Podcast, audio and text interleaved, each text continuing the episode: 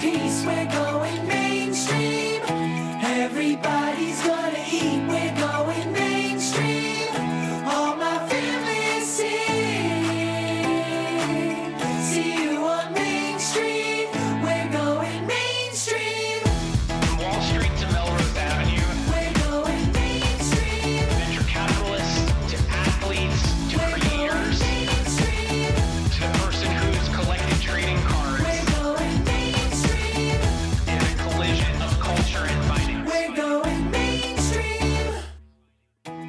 Welcome back to the Alt Goes Mainstream Podcast. On today's show, we welcome a senior member of the team at the world's third largest alternatives manager. Tyler Jayroe is an MD and portfolio manager in the private equity group at JP Morgan Asset Management, which manages over 2.4 trillion of assets on behalf of a diverse group of global institutions and individual investors. Tyler's team, the Private Equity Group, has a 40 year history of investing across private markets, covering the alternative investment spectrum and investing over 42 billion in capital. Tyler helps spearhead a team that invests into funds, co investments, and secondaries across private equity, growth equity, and venture fund strategies. Tyler and I had a fascinating conversation about how an industry behemoth allocates capitals across funds and strategies. We discussed what they look for when investing into funds, why middle market private equity is an area they've focused on, the opportunity for secondaries in the current market environment, the differences between a first time investor and a first time fund manager, and what a scalable and replicable process really means when it comes to evaluating fund managers. Thanks, Tyler, for coming on the podcast to share your deep expertise in private markets. Hope you enjoy.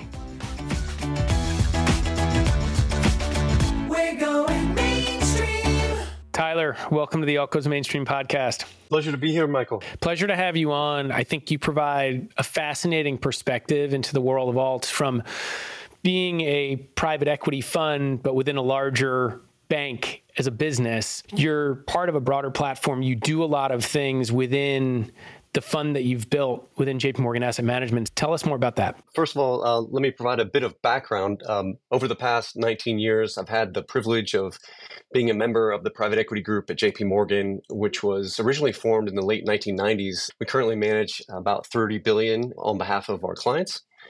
And despite being with the firm for nearly two decades, I, I still drag the 23 year average tenure of our senior portfolio managers down. Uh, some of the, the benefits of, of having such a, a seasoned group of investors is that we've lived through multiple cycles and have de- uh, developed the pattern recognition that I believe is so critical to identifying the best risk adjusted return opportunities. We've also built strong networks across the industry during that time and hopefully gained a reputation for consistently allocating to both existing relationships and selectively adding new managers to our platform. As you noted, we employ multiple strategies. Specifically, we make three types of private equity investments primaries, secondaries, and co investments. Primary commitments are really where we're investing in a newly formed buyout or venture capital fund. Um, that's really a crucial part of our value proposition because they establish mutually beneficial long term partnerships with top tier private equity firms, which is really at the heart of everything we do. Secondary investments involve acquiring interest in existing funds or assets, often ones that we already know well through our primary platform and our active relationships with over 250 general partners. Co investments are another way we leverage our network to identify individual companies in which to invest directly alongside a sponsor. They're really attractive economically because they typically do not include any additional layer of management fees or carried interest. Uh, but they also enable us to increase our exposure to some of the best companies in our partners' portfolios. So, to answer your question you know, more directly about the benefits of employing multiple strategies instead of just one, this offers our clients the opportunity to target a strategy that best fits their objectives. For example, client looking for exposure to a really cultivated portfolio, if mid-market buyout investments may prefer a co-investment only portfolio, whereas someone interested in a diversified set of more mature funds and companies often acquired at a discount, uh, might prefer a secondary focused portfolio. And then, of course, clients looking for broad exposure to our platform value our ability to tactically allocate capital across all three categories to the opportunities we really believe offer the best risk return characteristics. And that mix is really determined by our view of the market environment and opportunity set, which is hopefully informed by all of our experience across different cycles. It's fascinating to hear the different pieces of the platform that you have and how they all work together.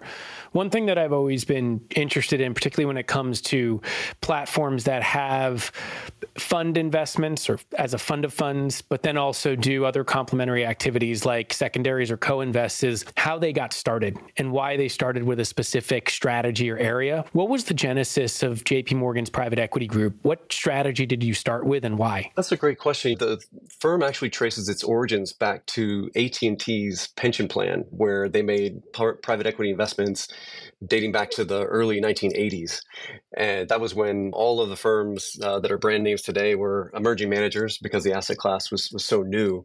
And uh, really developing on those relationships, that team was able to get access to some really interesting co investment flow and started doing secondary investments, all of which uh, began in the, in the 80s and continued once that group came over to JP Morgan in 1997. And we've really built on that legacy since then.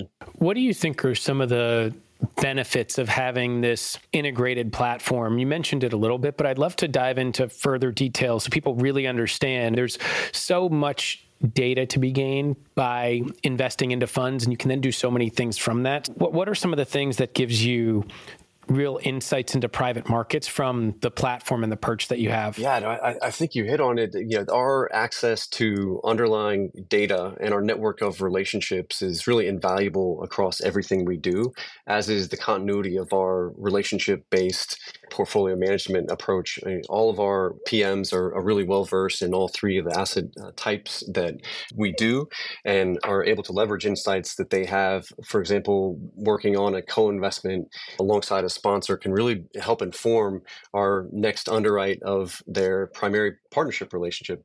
I had a colleague once tell me observing uh, a manager in a co-investment capacity versus when they're fundraising is is kind of like looking at the animals in the zoo versus in the wild. So you really get that perspective uh, that is hard to replicate uh, without that. What do you mean by that? It's interesting when you're in our position. Oftentimes, we're brought into a potential co-investment opportunity, even when the manager is early in their diligence process, because of the deep relationships that we have and our ability to move at scale. We, in some cases, are co-underwriting an opportunity alongside them, and that means we are even signing an equity commitment letter and helping sellers and intermediaries gain confidence that the sponsor can speak for the full check and knowing that, that JP Morgan is one of the large investors behind that opportunity, I think can be really helpful. Part of that is we get to see how the sponsor is really underwriting that opportunity through their third party work, through all of the iterations of their model and their IC deck. And then after they close the investment, assuming it goes forward, we often have the opportunity to get periodic updates with both the sponsor and the management team, sometimes in a capacity as an observer on the board of directors.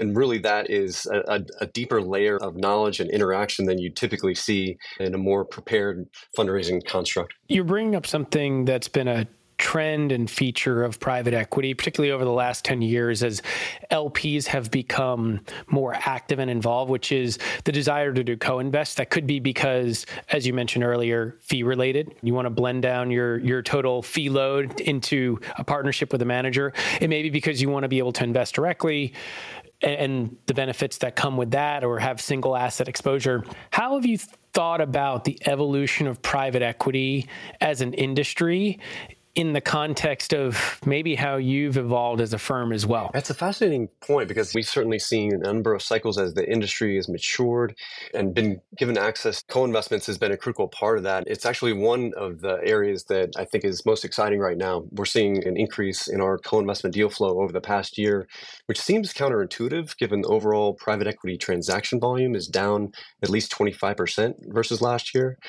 Uh, I think there are a couple of factors driving that increase, and one is the simple math of buyout investments in a higher rate environment, which means equity has become a larger component of the capital structure.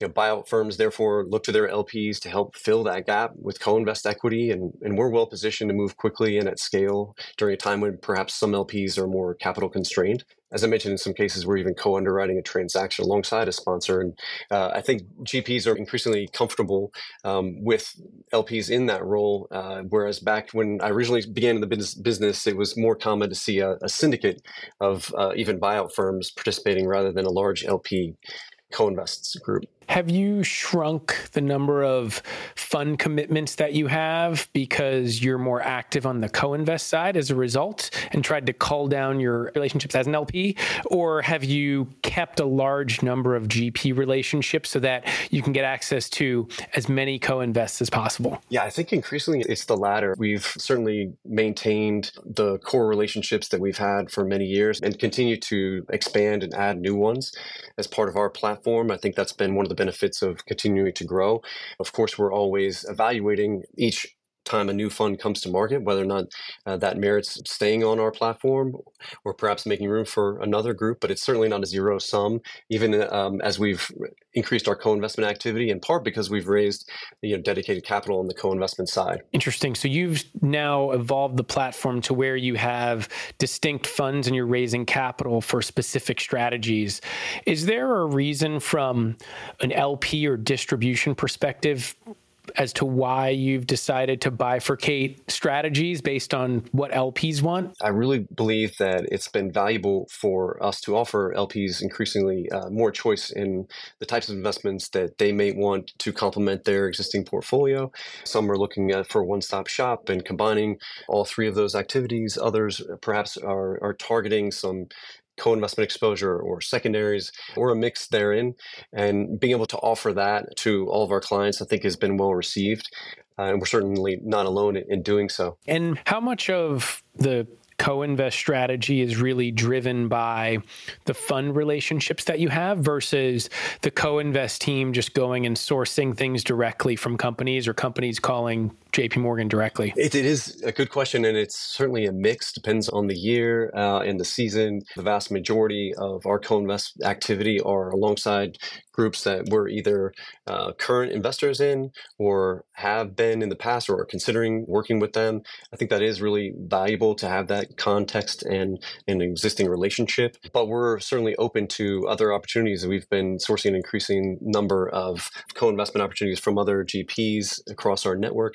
and different transaction types. It, it, used to be where you were sort of limited to syndication once a GP is, is signed up a deal and is ready to close and maybe has a small piece remaining for LPs.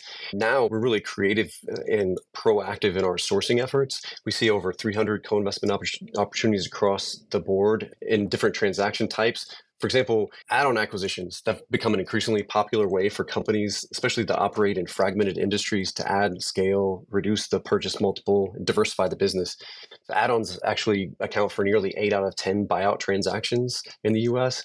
And what that means is sometimes our partners will develop such a robust add on acquisition pipeline that they require more equity than they originally reserved. So that's where we can come in post closing and make what we call a midlife co investment to really turbocharge an acquisition program. And that can be highly accretive to returns for all investors. It's fascinating to think about the point that you enter when it comes to being a co-investor and it sounds like that may develop organically it sounds like it may be determined at the onset of a relationship with a fund that you've invested in as well yeah would love to understand a bit more about how you often interact with the GPs who you work with when thinking about co-invest? How do you determine the rules of engagement when it comes to working with the GP, but also then thinking about getting access to their co-invest? We certainly make sure that every GP with whom we interact is very aware of our co-investment capabilities, both as existing primary investors or if they're just looking for additional capital to support a transaction, both at the onset of that deal or later if it's a, a midlife co-investment, providing additional equity. But we try not to be formulaic or overbearing in requiring any sort of formal requirements around co-invest or ratios or uh, number of deals that we see. What we really pride ourselves on is moving quickly and providing transparent uh, feedback to investors because we're saying no 90% of the time, looking at over 300 co-investment deals a year, and want to make sure that GPs know we're not going to be a, a slow maybe. Uh, no one wants that, but we'll give you direct and frequent feedback. So I'd love to break down the different aspects of your platform and understand what you look for from an investment perspective in each. Let's start with the primary investments, which in your case, you consider primaries to be not investing in companies, but investing into funds, into GPs.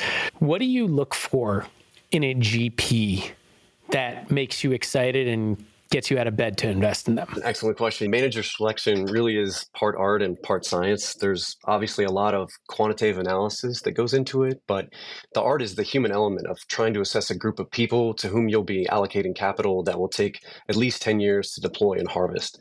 So we spend a lot of time with managers, not just when they're fundraising, but regularly speaking with them about what's going on with their team and portfolio. Our co-investment and secondary activities actually also help inform our views of these firms as we get to drill down a layer deeper to see how they underwrite and execute.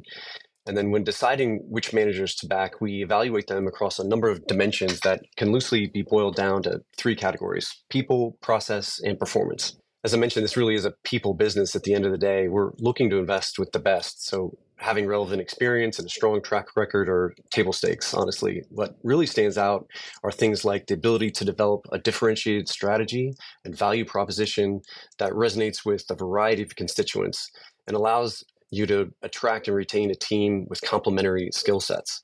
Empowering this team with the resources to succeed and creating clear functional responsibilities and alignment of interest is another critical ingredient. That's why we spend time with multiple layers of an organization. We complete reference calls with portfolio company executives and others in our network to get a better sense for what it's really like to work with the people with whom we'll be entrusting our clients' capital. Process is second part. It's an overlooked area of diligence. Uh, I've seen a number of promising emerging managers really struggle as their business grows because they don't develop the scalable and replicable processes for sourcing, managing, and exiting investments. In contrast, I've been really impressed by firms that continually seek to improve and are often willing to invest heavily in their systems and add resources to ensure they're maximizing the value they bring to their portfolio companies and investors. The final P, of course, is performance. That's why we're all here investing in private equity in the first place. You know, we analyze a manager's track record on both an absolute and relative basis compared to their peers and public markets. We also break down sources of value creation to determine how much of the returns were driven by more repeatable factors such as growth and cash flow generation versus multiple expansion during a time of rising valuations evaluating unrealized investments in a portfolio is actually another underrated element of our diligence process. Here, we're tapping into the skills that we honed through co investing and secondary underwriting to assess the quality of the manager's portfolio and really whether the valuations are appropriate or perhaps inflated to show well during a fundraise process end result of all that, we write these lengthy investment memos that probably make a good cure for insomnia, but also provide a, a, thorough and candid assessment of the firm and our confidence in their ability to generate top quartile performance going forward. It's interesting you talk about the co-invest and secondary piece as part of that. Are there ever times when you're starting a relationship with a manager through the co-invest or the secondary buckets, and that's how you get to learn about them and you see what their portfolio looks like, and then from there you end up allocating to them as an LP into their fund because you got to know them through another process and got to see how they make investments, all of that? Absolutely. It's it's one of the best ways that we've gotten to you know bring new partnerships onto our platform and I think mutually beneficial in, in many cases. We've also had scenarios where we've done it at the same time. We, we typically refer to that as a stapled transaction where perhaps we're coming into a fund towards the end of their fundraise when there might be some embedded value in the portfolio because especially in this market, it often takes 12 to 18 months to raise a fund. And we therefore might get a late look at co-investing alongside them and making a primary commitment to their fund and there you're really de-risking the situation. It's compared to coming into a blind pool partnership at the very early part of their fundraise. And oftentimes you'll have a more attractive risk return profile from that staple. And those have turned out to be great long-term investments for our uh, platform. You mentioned something else in there talking about people, process, and performance. Obviously, one and two lead to three, but in bucket one around people, you talked about what makes them different. I often think that really investing into funds can be distilled down into one thing, which is understanding what a fund manager's edge is. Now, how one defines edge, how one figures out what the fund manager's edge is, is a multifaceted process. But How do you look for edge in a fund manager? It's really an excellent question um, because it can be boiled down into so many different levels. I've seen some groups whose edge is clearly just the depth of their expertise and networks in a particular sector. We often view sector specialists as being you know, best positioned to execute, and some firms have multi-sector specialists, and, and that can certainly work too. But in other firms, I've honestly seen the quality of their operating advisor network be one of the key differentiating elements, especially if they've really thoughtfully organized that group by functional area and developed an operating system, if you will, that uh, enables the firm to clearly track uh, and monitor performance and make sweeping changes if necessary. Those are the types of firms that, that we honestly see continue to succeed. And then there's some softer, you know, characteristics. For example, I, I really the, the more I'm working this business, the more more I value objectivity and humility. Those are often key characteristics. It's every firm is going to go through adversity, both in their portfolio and their organization. It's really how you face those challenges that impact your ability to succeed over the long term. Individuals who are clear eyed and transparent with their investors, their colleagues, and their management teams, they really engender the confidence and trust that's so important in this relationship oriented industry. Are there any questions that you ask when you're thinking about allocating to a fund that sheds light on a lot of these things that you're saying? You know, there's no specific questions. We try to be open to not having a preset formula or 100 page DD makes things really difficult on the managers because, again, like we're looking for folks where we can spend a lot of time over multiple months, quarters, years, and develop that relationship with multiple layers in the organization, with people that they work with, and oftentimes in a co investment or secondary context to really get a fulsome picture. Whereas I think it's just really challenging if you're coming in for a one hour kind of canned pitch meeting to ask that aha question. On that point, what have been some of the best decisions you've made in terms of allocating to fund managers and why? I think some of the best, or at least most rewarding from my perspective, is when we can commit capital to an emerging manager that perhaps wasn't so obvious they would be successful and continue to back them for many funds. Yeah, to me, that's really fascinating to see how those organizations that start small and remember that you were there for them to help get them into business. And that pays dividends in terms of being on the advisory board, seeing first look at co-investments or perhaps secondary investments being really there to shape some of the terms in their partnership agreement and provide guidance to the extent they need it. Those have been some of the most rewarding from my perspective. What do you think are some of the things that stand out about emerging managers when you meet them? And I'm sure you've seen so many now that you can tell the difference between ones who, okay, we really have to allocate to this fund manager versus Mm, not sure yet. Maybe let's check in the next fund because they just have a little more growing to do. Some of the things that are most clear um, in retrospect are the firms that obviously are not first time investors, even if they're raising their first time fund. Uh, so they've got experience in uh, that's referenceable and attributable uh, from their prior firms, um, and they've honed a strategy and developed at least a core team to help execute on that strategy. And the ones that are most differentiated to me are ones that, that really have a right to win in a very crowded environment. Uh, so I think about one of the sectors that, that we've leaned into over the you know, past five years or so are is perhaps something less obvious, but really focused on providing essential services such as maintaining, operating, and, and repairing our, our nation's aging infrastructure. I think there's some secular growth trends in that market uh, that previously private equity wasn't as uh, focused on. And so the, there's been some great managers who have uh, really emerged in that area and in a way that has been really interesting to me and I think less correlated to the broader market. And so having that strategy that's a little less trafficked and coming in and clearly articulating that really resonated with me when we made an initial commitment to a manager in that space. How do you think about that comment in the context of broader portfolio construction? Has that driven the way that you've thought about constructing a portfolio? Is that just a piece of it or one strategy that you may want to employ? How do you think about things kind of zooming out more holistically? I think a lot about portfolio construction uh, on a variety of, of, vectors, including geography, size, manager selection, and of course industry, which, which is I think a, a large part of, of, your question. And we certainly are never going to be trying to to fill a, a bucket. So if we go through a whole fund cycle and we don't see someone who's really amazing at pharmaceutical services, that's okay. We're not going to force anything. But we certainly do come in with a, a, prepared mind and, and an overall sense for where there could be some gaps in our portfolio or perhaps some excess exposure that we could diversify away from if provided the right opportunities. So I want to get to broader portfolio construction as well. I know you have a number of different funds. You also have launched a fund more recently the private markets fund for the wealth channel, which is $25,000 minimums, I believe, and gives people exposure to your entire platform across primaries, secondaries, and co invests. How have you thought about portfolio construction with the different funds that you have and strategies?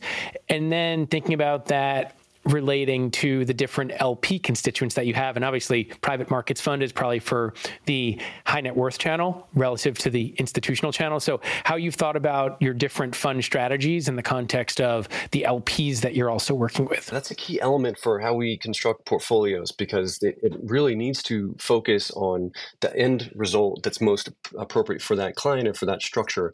And so, with a private markets fund, like you mentioned, there's some interesting elements of that structure that lend itself more towards secondaries and co investments rather than as much of an emphasis on primary commitments, in part because the capital is all called upfront as opposed to a typical drawdown fund.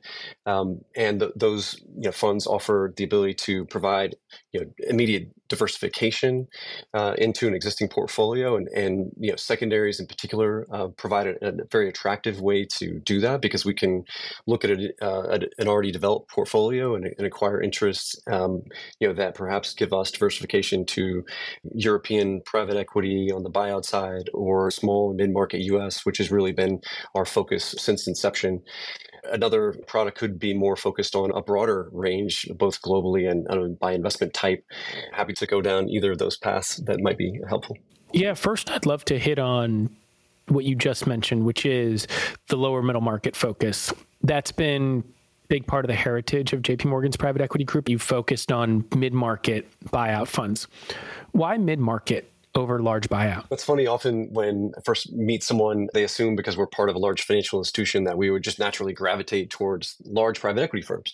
And certainly nothing wrong with that. But we've actually always focused on uh, small and mid market. Not to say we don't selectively invest in successful firms that have migrated up over time, especially if they've demonstrated the ability to continue generating strong returns and are raising what we believe is an appropriate amount of capital relative to the opportunity set that they're pursuing. However, the vast majority of our investments are alongside firms and in companies that occupy the smaller end of the private equity universe, which we believe offers the best risk return profile for a variety of reasons. First and foremost is simple supply and demand. About 70% of US buyout deal volume over the past 15 years have been in transactions with enterprise values of less than $1 billion. Contrast that to the supply of capital. Nearly half of all dry powder currently available for buyout investments is held by firms with fund sizes over 5 billion. So this dynamic really has multiple implications that I believe are favorable for investors at the smaller end. One is there's less competition for smaller deals. That translates in general to lower purchase multiples. In fact, the average entry multiple for sub billion dollar deals since 2010 is 10.4 times EBITDA compared that to 12.2 times for deals with enterprise values between one and two and a half billion, and then 13.3 times for those above 2.5 billion. On that point, how much have you found that performance in the lower middle market, particularly with the funds that you've worked with, has been driven by multiple expansion versus other areas of drivers of value? This is a point we always focus on, especially when we're doing primary diligence on a new fund, is breaking down the sources of value creation. How much was driven by growth in profitability, cash flow generation versus multiple expansion we found varies over time. But what we focus on, hopefully, are the more controllable and repeatable sources of value creation, such as operational improvement, which, in my view, is really easier to generate at the smaller end of the market, where over half of all buyouts are founder or family owned companies that had no previous institutional backing, they've often not been managed to optimize shareholder value. The private equity managers with whom we work really bring the resources and the knowledge to professionalize these businesses and invest for growth both organically and through acquisitions. So they subsequently create larger, more diversified, and well run organizations that can be sold up market to the larger PE firms who have all that dry powder, or to strategics perhaps looking for assets that can help them grow and diversify. Can you get away? With relying on multiple expansion more in the lower middle market? Maybe that's not the only way in which you want to create value. Totally hear you and agree that cash flow generation, improving operational processes, maybe bringing in management team, all of those things are huge drivers of value creation. If you're buying at lower multiples and you're building a bigger platform and then can sell it on to a larger fund at, at larger size and scale, that can be a way to continue making money. H- how have you thought about that, seeing data from over the 30 plus years that the fund has been working with a number of lower middle market funds? All things being equal, I think you're right. That could certainly work. But we, to be clear, never underwrite any multiple expansion in any of the investments that we make, even though I think there's rationale to say, just by sheer size, that you do some add on acquisitions, you get some growth, maybe you can sell it up market. That playbook, it's interesting even in a market where exits are very hard to come by, our distributions are actually in our buyout portfolio are up this year. I think the market is down kind of 25 percentage, and I do attribute it to to the math here. It's, it's really even in a tough uh, market. It's small and, and mid market companies. They appeal to a broader set of buyers. They're also less reliant on leverage to generate returns. Uh, so if the interest rates are elevated like they are now, or perhaps credit's harder to come by, you can still get transactions done and, and generate exits for investors.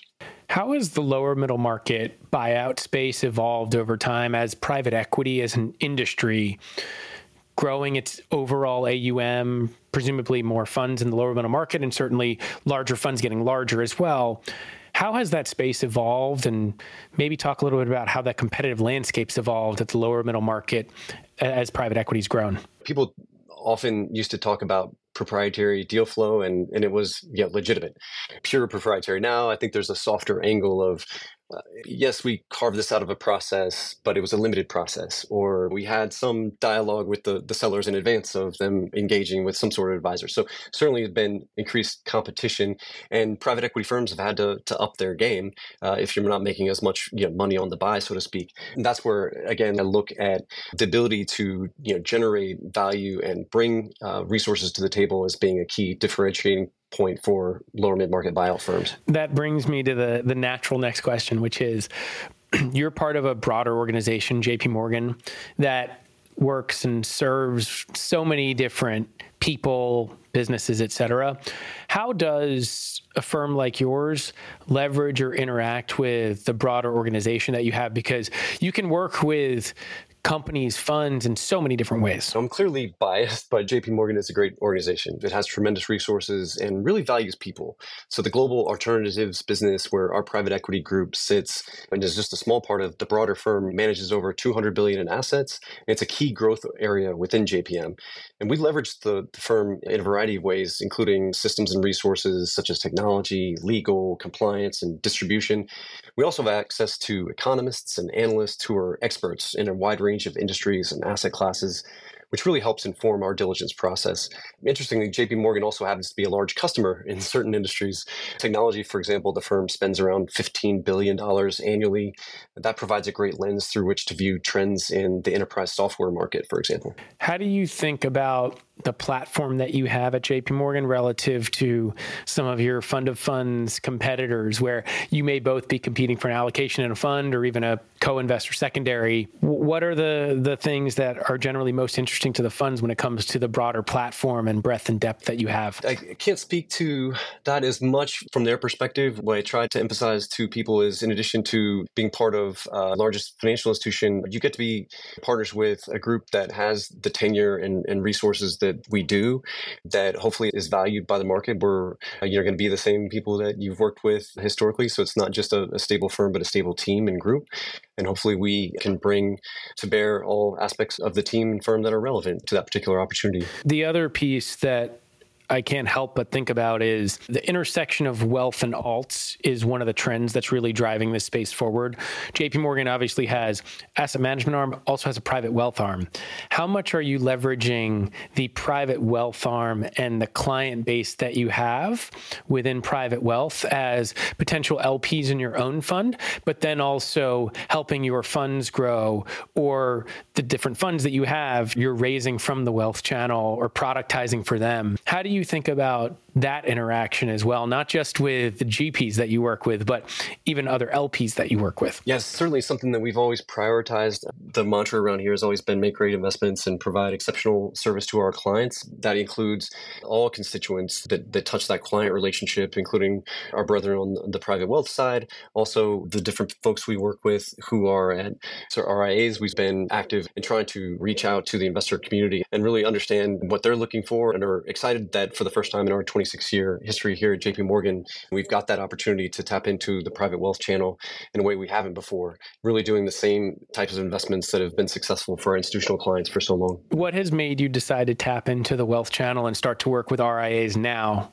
versus prior? You know, it's interesting. I, I, think that, like you and a number of folks in the industry observing the, the trends and alternatives has been eye opening for us. Uh, it's the one area of the market that perhaps has, has been under allocated to the asset class and now has increasingly a, a larger array of choices from really high quality managers.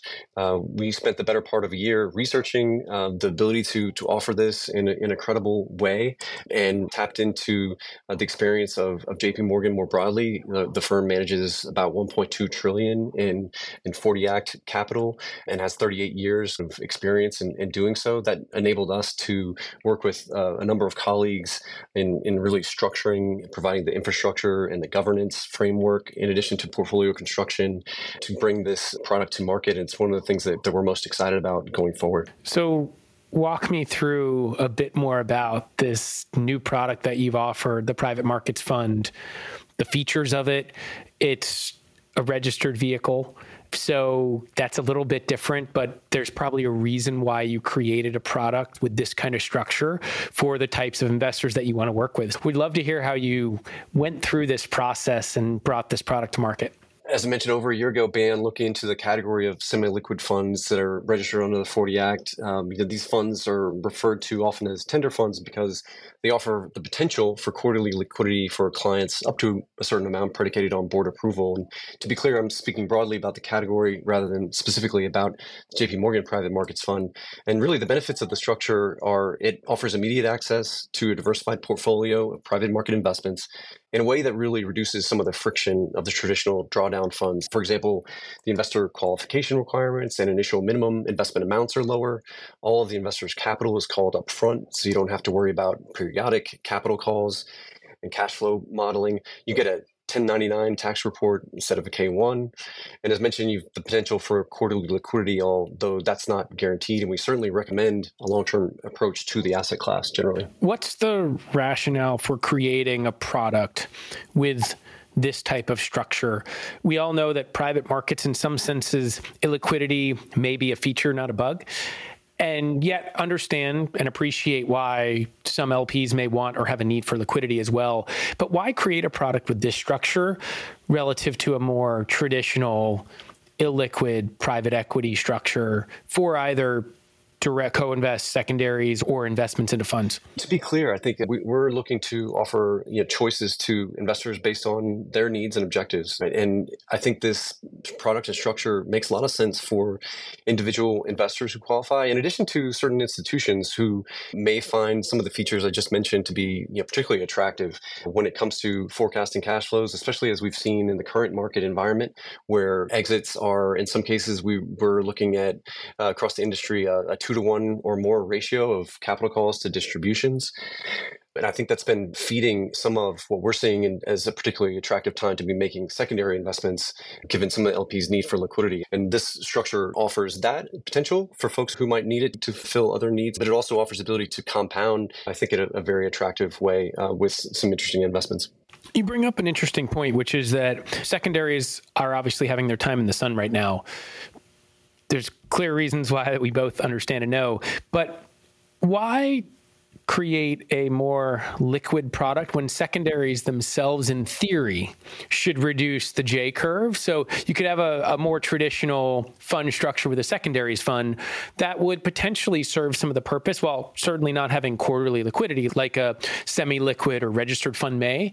But what was the thought process between putting secondary investments into a more liquid structure or registered vehicle versus just having a secondaries fund that was structured in a way that an accredited investor could invest at a $25,000 minimum and get access to secondary, sure, they might have to wait three to five years, but that's also quicker than the seven to 10 years that you may exhibit with a private equity fund investment or a investment directly into a private equity fund where that J curve is going to be pretty dramatic relative to a secondary. That's a fair question and certainly uh, not mutually exclusive. I think for certain investors who might value that uh, longer time horizon and deployment horizon, it, it, makes sense to be in a more traditional drawdown fund, uh, which we offer. In, in other scenarios, I think one of the attractive parts about this more liquid fund opportunity is the ability to buy into an existing portfolio and receive kind of instant benefits of, of diversification, especially in the way that we're constructing it, hopefully, which is a nice blend of secondaries and co-investments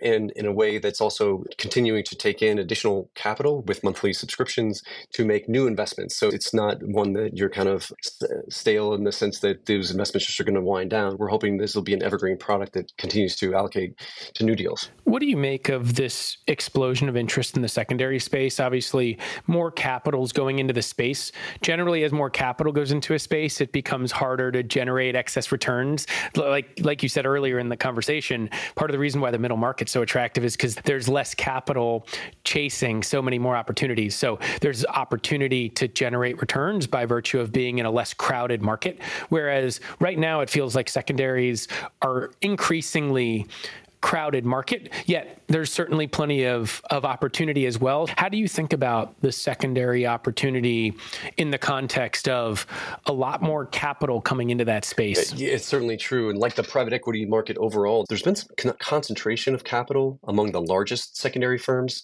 which by necessity means they focus on larger portfolios that tend to be priced higher and often employ some level of leverage, which increases the risk profile and cost of capital. Large secondary players are less likely to bid on the smaller portfolios of mid market funds, which is where we focus exclusively. It's also no- worth noting that these mid market GPs who have the right to approve transfers of interest in their funds are also more inclined to work with a group like ours that are consistent allocators to mid market funds on a primary basis. These dynamics allow us to face less competition for smaller portfolios that really don't move the needle for the large secondary players, and to carve out assets that we know well that are part of broader transactions. A typical secondary will have at least three buyers, and intermediaries and sellers are looking to optimize for the transaction that creates the most value for them and, and closes. And we're able to participate alongside uh, you know larger and mid-sized secondary buyers. So I, I think there's certainly plenty of room for both ends of the spectrum in this market. I think you're hitting on a really interesting trend, which is in the secondary space, the ability to transact on smaller chunks. You work with smaller funds, so smaller size deals in the secondary space there's a real opportunity there. What do you think is going to unfold in the secondary space, and where do you think it's going to be the most interesting place to play within secondaries? The evolution in this market has been fascinating over the past several years uh, because you've seen the the market grow generally, which is always great to see, in part driven by the the growth in fundraising overall. But in a given year, we're seeing reliably 100 billion in uh, plus in transaction value, which is certainly a, a large size compared to what we've seen historically in the past. In addition, there's been an evolution in the types of secondary investments, advent of GP led transactions really over the past four to five years, and doubling and tripling in, in, total transaction value has been really interesting to see. And these are transactions where the private equity sponsor themselves is, is taking the lead in helping to identify an asset or group of assets that they want to continue to own and offering their LPs the opportunity to sell. And new buyers, such as ourselves, potentially could come in and recapitalize that give the sponsor additional time and unfunded capital to pursue add-on acquisitions and other growth opportunities while allowing existing LPs to either roll or sell into that entity. And given the lack of liquidity overall in the market, I think that's been an attractive development. Certainly not without its own share of, of issues uh, that we can go into, but uh, having additional opportunities uh, for uh, participants in the secondary market, I think will continue to be uh, a, a, key part of, of what we're seeing going forward. What excites you most about the current market in private equity? I, th- I, think the the private equity market being so dynamic and our ability to play uh, across a, a, few different vectors, as discussed already, in down markets or up markets, we have the opportunity um, in the pattern recognition, hopefully, to identify really interesting risk return opportunities, whether that be secondaries trading at a discount, co investments at a more reasonable valuations, like we've been seeing as, as, as the market is really adapted to perhaps a new normal in terms of interest rate and leverage availability. Or on the primary side, having access to a broader group of high performing general partners who are raising reasonable amounts of capital and, and value long term investors. I think there's a number of ways to win in this market and long term quite bullish on the overall industry, notwithstanding it, there certainly are challenges to be noted. It'll be interesting to see what kind of unfolds. What do you think if you have to make a prediction in what 2024 holds for the private markets landscape, what would that be? You know, I'm notoriously bad at, at making predictions because I think if you'd asked me this time last year, I would have thought high percentage chance we're going into a recession, and I probably wouldn't be alone. A number of macroeconomists, uh, at least in our firm, uh, had agreed with that potential uh, element. The fact that, that we could be looking at a, at a soft landing is quite interesting. I think there's a lot of pent up demand in terms of dry powder in the private equity industry that will is, is looking to get deployed and evaluating the bid ask spread that we're seeing, which I think has been keeping a lid on transaction volumes more generally. As that gap, you know, narrows and we get a bit more, you know, visibility on the near to medium term economic outlook, and especially in an election cycle, it would be really fascinating to see the implications for transaction volumes and exits in 2024. I think that's a great lead into the last question that I, I ask every guest on this podcast, which is from a personal perspective, what is your favorite or most interesting alternative investment? Several come to mind. Uh, I want to focus on one that's already been realized and omit the names to preserve confidentiality, but I really enjoy talking about this deal because it highlights the importance of being proactive in sourcing unique opportunities and also staying close to your core relationships. So during the early stages of the COVID pandemic in the spring of 2020, one of the funds that I'm on the advisory board of had an investment in a, a veterinary company that was performing well, but had you know, been temporarily impacted by some of the government enforced shutdowns. They also had a, a robust pipeline of accretive add on acquisition opportunities. The net of it is they needed capital beyond what the sponsor could provide from their fund.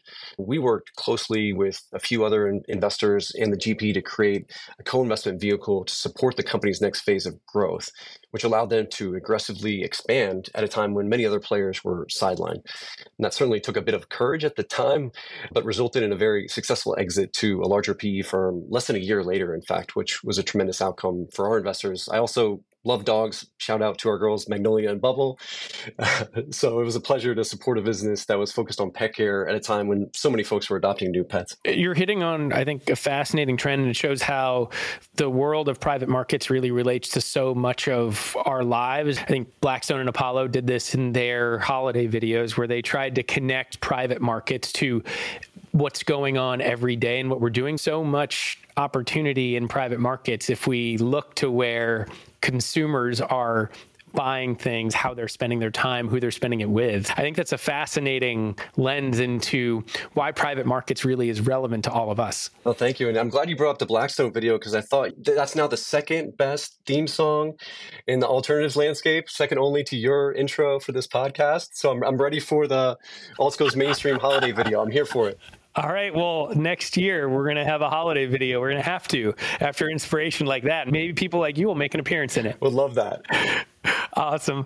Tyler, this has been a fascinating conversation. Pleasure to have you. Thanks so much for sharing such a broad overview of private markets with such an incredible history and perch that you all have built at JP Morgan. So, congrats on what you've built. Thanks so much for coming on the podcast. Thank you, Michael. It's been a pleasure. Thanks for listening to this episode of Alt Goes Mainstream.